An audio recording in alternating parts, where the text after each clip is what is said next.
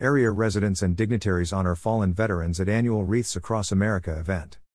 Lewis and Clark Young Marines place wreaths on the headstones of veterans. For the 10th year, Vancouver's Evergreen Memorial Gardens was the site of a Wreaths Across America event Saturday. Each year, wreaths are brought to the headstones of veterans all over the country, including Vancouver. The Wreaths Across America program works to spread the message about the importance of remembering our fallen heroes, honoring those who serve, and teaching our children about the sacrifices made by veterans and their families to preserve our freedoms. On Saturday in Vancouver, the Lewis and Clark Young Marines brought out the colors and Stephen Stanley served as MC.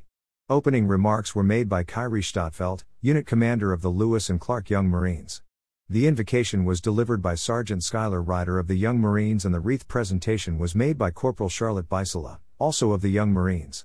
The closing prayer was offered by Sergeant Corbin Ryder of the Young Marines.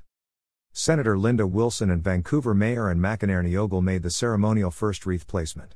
The Dove release was performed by Bright Eyes Dove Release and the Honor Guard was presented by veterans of Foreign Wars Post 7824. The Young Marines placed wreaths on more than 800 veterans who were buried at Evergreen. Each year, donated wreaths are delivered all across the country for this December event.